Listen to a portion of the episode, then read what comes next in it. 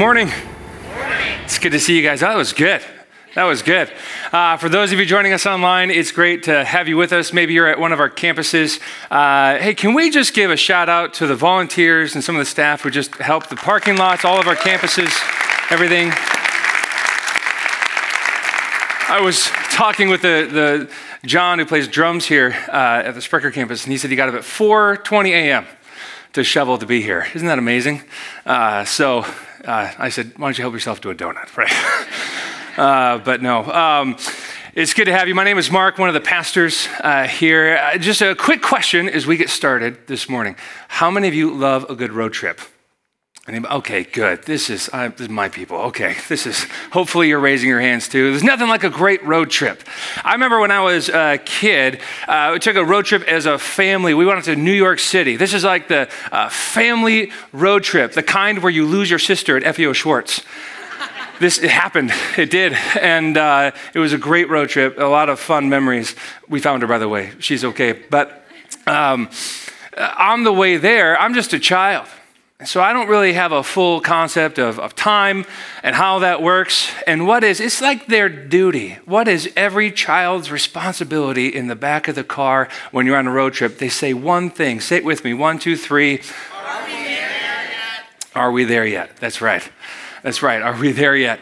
And I think I was just annoying my parents a lot because eventually I ended up with a map in my hand.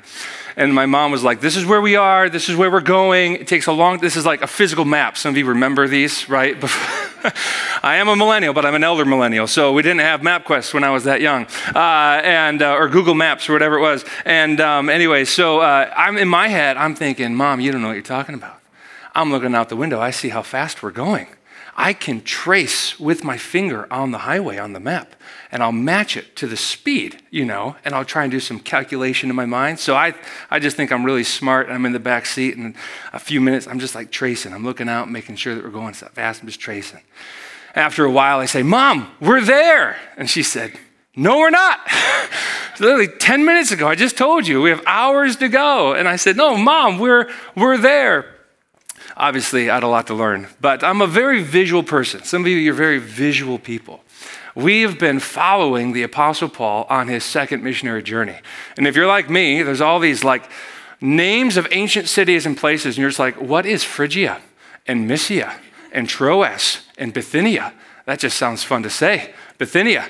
And so let's just catch up with where we're at in the book of Acts right now. So we got a map here on the screen.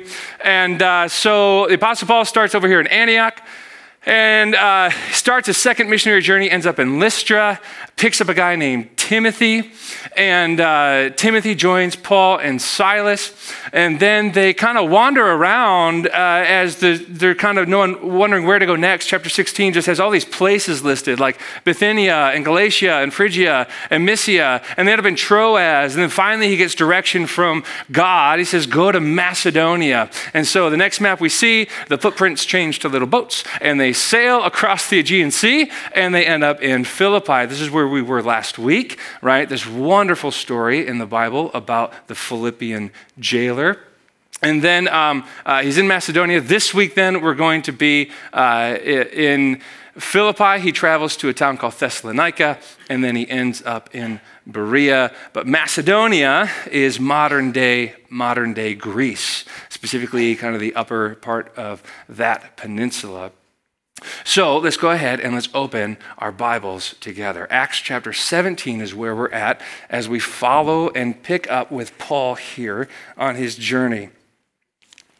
Acts chapter 17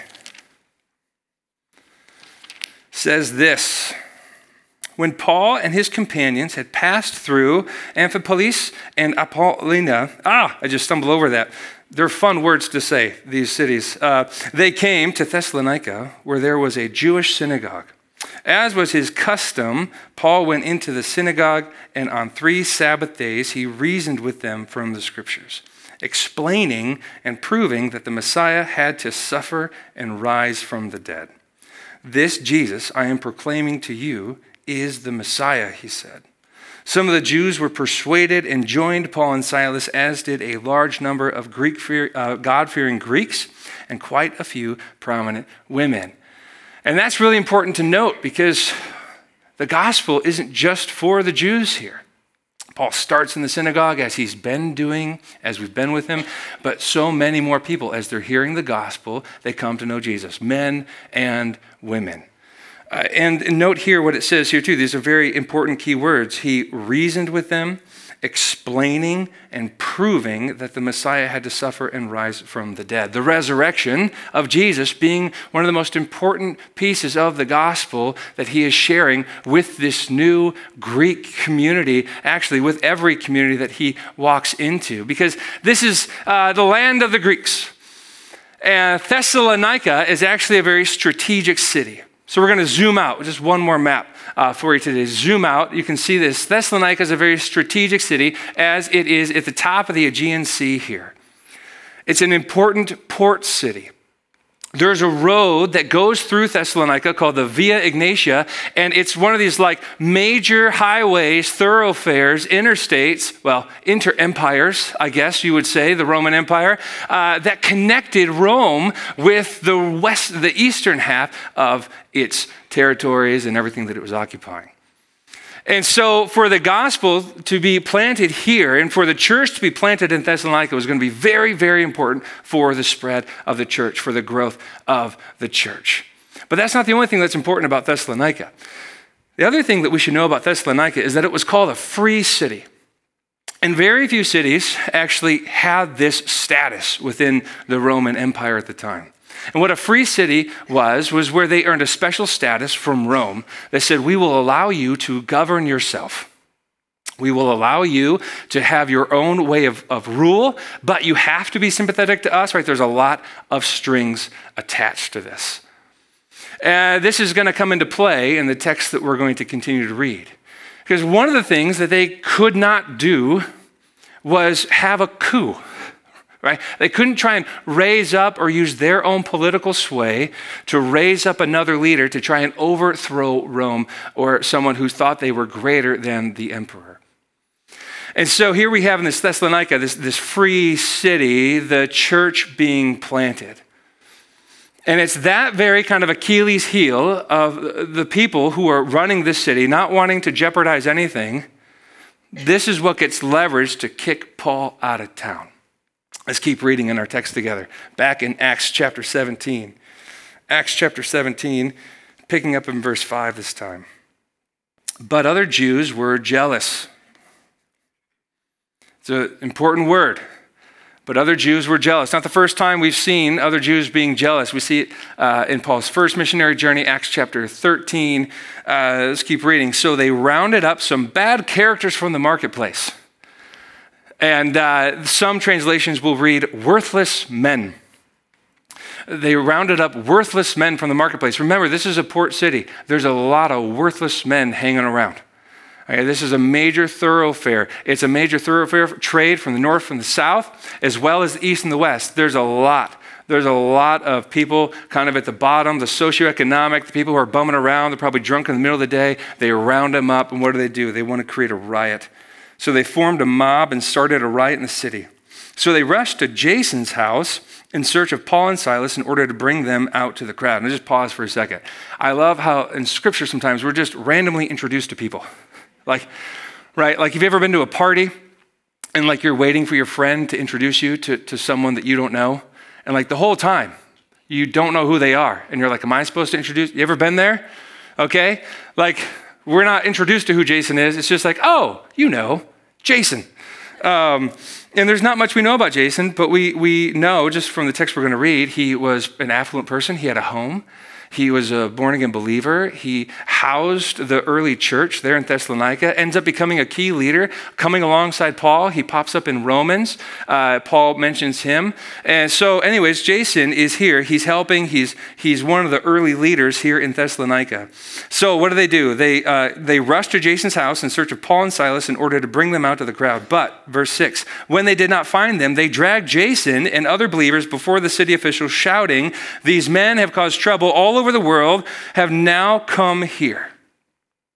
Uh, if you have an English Standard Version, uh, ESV, or perhaps a King James Version, you will read the words, These men who have turned the world upside down. It's where we get the title for this, this series. It's the first time we see it translated in, this, in the text. These men who've turned the world upside down have come here. Verse 7 And Jason was welcoming, into, welcoming them into his home, guilty by association. They are all defying Caesar's decrees, saying that there is another king, one called Jesus. And here's that Achilles heel. It's the one thing they weren't allowed to do. This is the land of the Greeks. There are so many religions, there are so many different kinds of faiths. There are so many different kinds of gods and idols present in Thessalonica. It's a main thoroughfare. You literally have it from all over the world in Thessalonica. Having a different religion, well, that's, that's nothing new. But having one that says that they're going to have a king that's greater than Caesar, well, now you're starting to step on our toes. And when they heard this, the crowd and the city officials were thrown into turmoil. And they made Jason and the others post bond and let them go. I want to focus on a little word uh, in verse 5. It's the word jealous. Some of the Jews were jealous. And what do they say? These men are turning the world upside down. They see their brothers and sisters, their ethnic heritage, their identity that goes back for centuries and centuries and centuries start to be shaken up, start to be changed. People that they would, you know, go to the synagogue with uh, on a regular basis, all of a sudden they start believing something different. And, and when something different, when change happens, a lot of times it kind of jars us a little bit, right? They're like, hey, these guys are turning the world upside down. What's going on? And we're not going to tackle the world upside down. That's a really huge kind of phrase. Uh, but we're just going to narrow in because, because uh, the Bible right here, it uses the word jealous. And I want to talk about jealousy for a moment. Now, I, I searched the internet for the most vile form of jealousy I could find. And, and this is the picture that I discovered. Right here. Yeah. Yeah. Jealousy at its best two little puppies, right? You ever been around like two dogs? These are our two dogs, by the way. Um, so I didn't really search the internet, did I? I more just took a picture and then put it on the internet. But, uh, anyways, uh, what happens when you have two dogs? You start kind of petting one, and they're all getting a lot of attention. Maybe you're giving, maybe you're giving them a treat or something. The other one, what? Tail starts wagging. They come over. Why? I want some of that, right? I want some of that. I want some of that love. I want some of that attention, right? I want some of that petting, whatever it may be. This is like really innocent, right? This is really innocent because we all know, you can take the picture now, it's okay, but we, we all know how terrible jealousy can be in our life. Whether we've been the one who is jealous or perhaps we've experienced what jealousy of others on us can do.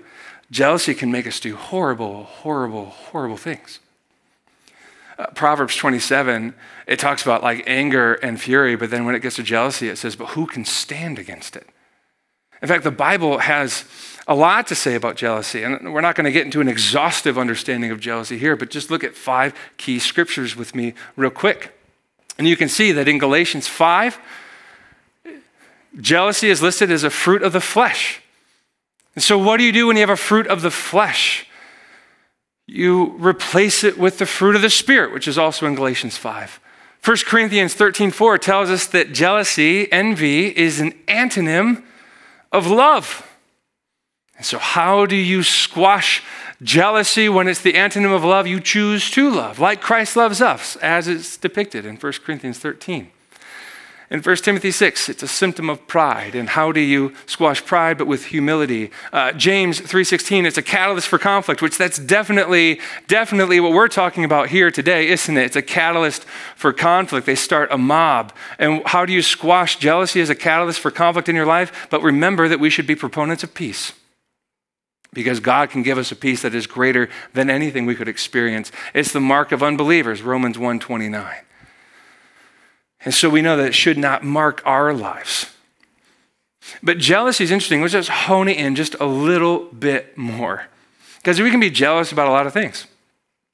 In fact, you know, just putting, you know, a picture up there could have sparked jealousy, right? Like it's just, it comes up out of nowhere. This is how it works in our life. But what's happening in the scriptures? Let's just, let's just hone this in for a moment. What's happening is that God is moving in the lives of new believers. And He's turning their world upside down as they learn to live the Jesus way. Because that's what the power of the gospel does, right? The power of the gospel draws us into a new way of living that turns our world upside down. And when it turns our world upside down, that means the people around us see that world being turned upside down and they're going, Whoa, what's going on here? Don't mess with my world. What are you doing? You're messing things up. Have you ever just been in a season in your life where you feel like God is truly moving through you, where you feel like God is like you are walking in step with the Spirit, as the scriptures say, and, and other people are trying to get in your way? Other people are trying to like raise up a mob to stop what's going on in your life because they don't like it. And that's a great question to maybe wrestle through, but I think a better question is have you ever been on the other side of that, where you're jealous of how God is moving in someone else's life, and there's everything inside of you that wants to just stop it? It's when you're in a small group and the other couple in the small group begins to share about this blessing that they're experiencing. And immediately in your heart, you begin to have a conversation with God that says, God, I've been asking for that way longer than they have. I have worked much harder for that than they have. They don't deserve that. I deserve that. Why are you letting me sit here and listen to somebody else getting exactly what I've been asking for? Jealousy. Perhaps it's at your workplace, right? Where somebody else gets the promotion, whatever it is. I think when we get closer to home, though, it makes way more of a deeper impact. Like when one of your close friends invites you out to supper and they want to celebrate something that's just happened, whether it's been something with their work or with their own personal life, whatever it is, and they're invited you out so that you can celebrate with them. But the whole time, as you're wearing a smile, your heart is just racing inside. God, why are you letting them do that? Don't you remember what they did? God, do I need to remind you what they did? Jealousy. Maybe it's your own spouse. Jealousy. We need to be really, really careful that when God is moving in and through people, because this is what he does, that we're not on the wrong side of this. And that we have jealousy kind of rooting up in our hearts, that we quickly squash it down with what? Humility and peace and gratitude and thankfulness because when jealousy comes up into our hearts, it should be like a fire alarm in a building, right? You ever been in a building when they're like testing the fire alarm or one's been off? Flashing lights and sounds, you can't think straight. That's what it should be like when jealousy pops up in the heart of the believer because it should, it should remind us, like, hey, you're not trusting God right now. You're not trusting Him that maybe He has a better way, that maybe He's doing something that's going to be far greater than you could ask or imagine. That should, should pop up in our hearts. But too often times, when those fire alarms go off in our hearts, in our souls, in our minds, we quickly just hit override because we enjoy the fire. Luckily, in the text, we see a different way to respond to the gospel. So let's keep reading. Acts chapter 17. Acts chapter 17, verse 10. So Paul gets kicked out of Thessalonica, right? Gets run out of town. And he goes 30, 40 miles west to a town called Berea. Verse 10 As soon as it was night, the believers sent Paul and Silas away to Berea, and on arriving there, they went to the Jewish synagogue. That's what he does. Now, the Berean Jews were, more, were of more noble character than those in Thessalonica. Uh, in other words, maybe your translation might say they were more open minded. This uh, is kind of saying they were more educated, they had a more mature approach to new ideas, and this is exactly what we see here. For they received the message with great eagerness and examined the scriptures every day to see if what Paul said was true. As a result, many of them believed, as did a number of prominent Greek women and many Greek men. Again, we see that just highlighting the spread of the gospel, not just with the Jews, but also the Gentiles, the Greeks around the area. And man, what a great verse. Some of you, man, you, you maybe hung on to this verse before, but what a great verse to how we should approach the scriptures with great eagerness right? Great eagerness, examining them every day to see if what Paul said was true. I was talking to somebody earlier this week about this, and they said, Mark, would you really want somebody to do that, like with your message? Like just take it home and just try and find the weak points and, you know what I mean, examine the scriptures? I said, Yes. If that gets you in the word every day, go for it. Go for it. Man, that's what a great example of how we should respond with eagerness. Man, so many, we are filled with this is not the only time uh, that you experience someone saying what the Bible says. You all have the crazy uncle, right? Sending you that link that you should listen, watch or listen to or perhaps the coworker, or perhaps, you know, you just have a healthy feed, and so uh, on your social media streams, and so there are Christian things actually coming up, and you're hearing people talk about the Bible, and you're hearing people talk about Jesus, and you're hearing talk, people talk about what it is to live in a godly way. With eagerness, let's examine the scriptures. Was that really what the Bible says? Let's open it up. God willing, it is. And if it is, if you, if you examine the scriptures, you're only going to grow deeper and you're only going to have a greater understanding. Man, what a great response the Bereans have. But the mob's not done yet.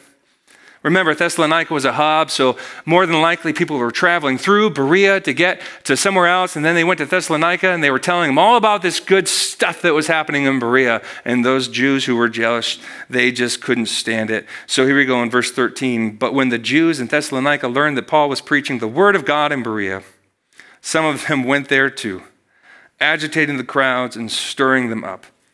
And the believers immediately sent Paul to the coast, but Silas and Timothy stayed at Berea. Those who escorted Paul brought him to Athens and then left him with instructions for Silas and Timothy to join him as soon as possible. So Paul's on his way again. And next week we join Paul in Athens. It's going to be a great message.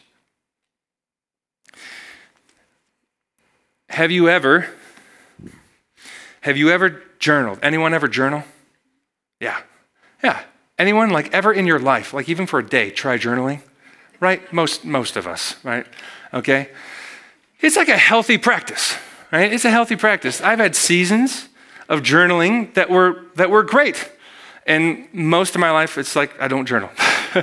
uh, but so it's a healthy practice. If you don't do it, it's not essential. But one of the beautiful things about journaling is you're, you're literally putting your life on paper. Right? You're penning down the things that happen to you. You're writing down your day. Metaphorically speaking, uh, you could say that as your day unfolds, your story is being written, right? Just this metaphor of how the story unfolds in our life and is penned into our heart, penned into our emotions, penned into our psyche. And as we think about the things that we experience every day and the moments that we hang on to, oftentimes what we realize is like, wow, they're not, they're not equal. Because something that we all know is that pain in our life has a very disproportionate effect on how we think, on how we feel, on how we work, on how we love. And when pain is written into our story, it's called the pen of pain. And it has such a dramatic effect in how we are formed and how we are and how we are molded and how we think help us understand this more. Fun story. So, uh, when I was a kid, I was second grade, and um, my sister and I were at my aunt's house, and uh, similar kind of weather, similar uh, same time of year, like lots of icicles hanging off her house. Now, as an adult, I think back to the story, and I'm like, man, my aunt had terrible insulation. But, you know, as a kid, all you see are icicles, right? All you see are icicles. And so my sister and I, just layered with our snow gear, we weren't aiming at our faces. We played a friendly game, as brothers and sisters would do, throwing icicles at each other, okay? This is, this is right? Love. This is love. Uh, and uh, so, sure enough, you know, I, like I duck around the corner of my aunt's house, and there it is the biggest icicle I have ever seen. And uh, it's probably four or five feet long. And I'm just thinking, I can't throw this, but if I could walk around the corner with this in my hand, you know what I mean? Like, I'm, I'm, I'm winning. I'm done. You know what I mean? Like, there's no way. So I walk up to this icicle. And I'm just thinking, I'm just going to, you know, pull it down and just catch it.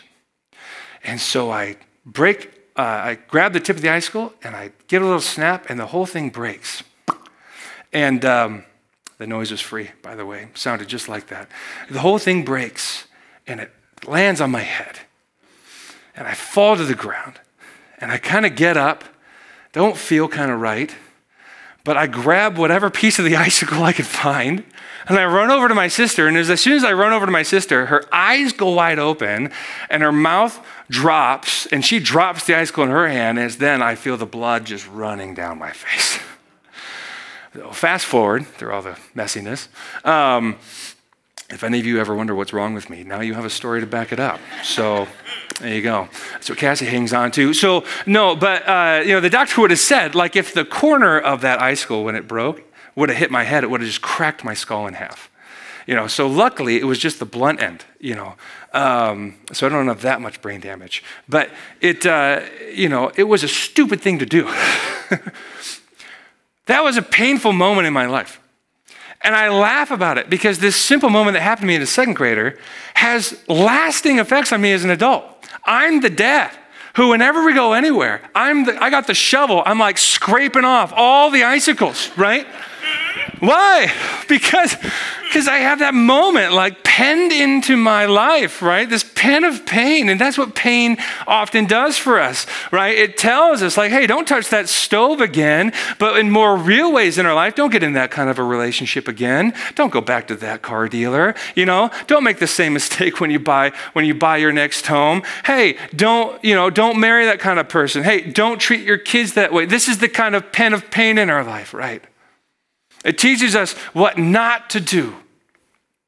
And there's two kind of big categories, if you will, with the pen of pain. One is like my silly example, like dumb things that we do. And some of us, we've just made some really big mistakes. Or you just make a little mistake, and it just has this, this pen of pain in your life as, as it writes that into your story that's just completely disproportionate and completely changes how you view the world, how you view your relationships, how you view everything. The other kind of pen and pain in our life is the one where we have no say over what is being written. It's the injustice that happens to us. It's the inequality, the target of malicious attacks from friends, from family, right? Oftentimes, this is from people who know us the most because, unfortunately, what we all know is that the people who know us the most often give us the deepest wounds. Paul writes back to the church in Thessalonica he has such a passion for this church, as he does all his churches. And so he goes to he goes to Athens and he ends up in Corinth and he had sent Timothy back to uh, Thessalonica just to check on him. Hey, you got to check on our brothers and sisters in Thessalonica. They're under persecution, right? They're under a lot of pain. How are they doing? And then he comes back with a good report and Paul writes a letter. We have we have two of his letters here in the Bible, First and Second Thessalonians. Let's read this one verse together in First Thessalonians two, uh, verse fourteen it says this it says, For you, brothers and sisters, became imitators of God's churches in Judea, which are in Christ Jesus. So he's talking about all the churches in Jerusalem and the surrounding, like the first kind of generation of churches, if you will. The ones, ironically, Paul himself was persecuting. You became imitators of them. How? You suffered from your own people the same things those churches suffered from the Jews, the Jews who killed Jesus. You know, it's a good exercise to go through. What is the pen of pain in your life? What are the, the painful moments that have just formed you? You know what a, a better question is? What is the pen of pain in your life that is for the sake of the gospel? What are the painful moments that we're experiencing, or maybe that we have experienced, for the sake of the gospel, for Jesus? Paul writes to this church, and we just have this different perspective on this church in Thessalonica, this church that is suffering from its own people. Uh, in, in Philippi, where we were last week, uh, it was the magistrates, like Paul upset the people who were in charge. And so they had the political capital, they had the authority to try and do something about it, illegally put him in jail. Here, it was, it was their brothers and sisters their ethnic identity and, and people group that they share this rich and long history with, that they see day in and day out in the marketplace, that they worship together in the synagogue, who were so jealous at what God was doing in their life that they went and found a bunch of worthless men and they did whatever they could to try and stop what God was doing in their life. And some of you, you, you experience this, this pen of pain in your life for the sake of the gospel. Maybe you're in a marriage where the other person just doesn't believe the same way. And you just live as best you can in a way that promotes Christ. Just keep, keep going. Keep going. Uh, for those of you, you have a group of friends that know you, not the Christian version of you. And they're inviting you out. And, and, you go back into that friend group, but you have to be a different person because Jesus has turned your world upside down. And so you have this pen of pain in your life, these painful moments as you just try to live a different way, the way that the gospel draws us into, the way of Jesus. And it causes painful moments. Some of your friends don't want to be friends anymore. Some of your friends, uh, they sneer at you, right? There's slander going on behind your back. Some of you, you've experienced the same kind of thing in your family. Grew up maybe in a very religious home, but not one that had a saving faith in Christ. And you came to faith in Christ maybe in college, maybe later in life. And now every time you go back, it's just your burden on your heart that you would share Jesus with them, that they would share in the joy of all that Jesus is but you know they hang the phone upon you or they just ignore you whatever it may be a really interesting question that maybe we should just wrestle through this week is what is the pen of pain in my life that is for the sake of the gospel how am i suffering how am i suffering like this for christ and this is where jesus turns this is where jesus is always turning our world upside down because if you just stop there you're like that sounds terrible right for those of you that have been in church, maybe you're kind of used to that, but like if you're new, you're like, I'm not coming back here. Uh, I enjoy going to the gym. I enjoy going to the gym. I do. I'm not an expert. I'm not as strong as I want to be or as fast as I want to be. And I'm always like bumming off people who are stronger and faster to show me what to do. But I love going to the gym. The gym is painful. I walk out of the gym sore, right? And if I overdo it, like I, I can't walk for a couple days, right? Or whatever it may be. Or like, it's like, oh man, I worked my back out in a way I didn't know I could work my back out. You know, what was that machine? You know, uh, but I enjoy going to the gym. Why do I enjoy putting myself through so much pain? Because it makes me stronger, because it makes me healthier, because I think it's the way that God's given me to, to help steward my body. Not that you have to go to the gym, but you understand what I'm saying. If you've played a sport, think about it the same way. Practices stunk, right? When your coach was like, all right, 10 more laps or whatever it was, you know. The pain that we suffer for Christ, the pen of pain in our life that is for Christ, it does not end there. It is for much greater glory. James tells us, he says, consider it pure joy when you, when you face trials of many kinds. All right, Romans, uh, Paul writes in Romans chapter 5. Uh, he writes how, how this suffering uh, produces perseverance, and this perseverance produces character as we become more like Christ. And what does this character produce? Hope. And what is the greatest hope that we can have? I can tell you, it's not the toy that you want here on earth, or the position that you're vying for in your workplace, or the relationship you're hoping God will bless you with. That is not our greatest hope. And it's of, it's of no uh, incidental uh, circumstance that when Paul writes back to the Thessalonians in 1st and 2nd Thessalonians, do you know what he talks about at the end of his letter? He says, Jesus is coming back. Jesus is coming back. And so, all the injustice that you face, you may never see the renewed city that you long for. You may never see this injustice rectified or come to justice that you long for. But the hope that you have, the reason why you just, you just suffer for Christ in this way and just living for Him, because the gospel, what does it do? Draws us into a way of living that turns our world upside down. The reason you let it do that is because there is a greater hope and there is a greater glory and there is a greater purpose that we are living for. And some of us, that's what we need to be reminded of today. We just need to be reminded when we're facing the persecution that we may face. There is a greater hope than we are living for. It's not going to be solved in politics. It's not going to be solved uh, anywhere except in Jesus Christ. So we hold on to that hope. Because Jesus is continually just turning our world upside down. And the power of the gospel draws us into a new way of living. And that new way of living is going to cause some problems with people around us who may get jealous, who may want to make us pay for this new way of living. And we keep pressing forward. Not because it's fun, because it's joy because Jesus is our hope. Let's pray. So, Heavenly Father, help us. Help us to have the perseverance of the Thessalonican church.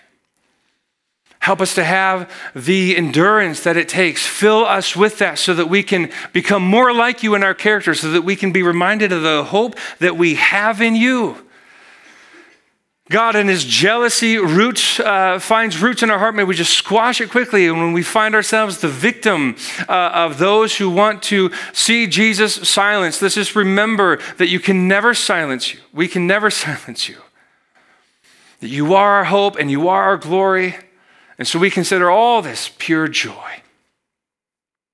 Thank you that we can live in a world that's turned upside down because of you. It's in Jesus' name we pray. Amen.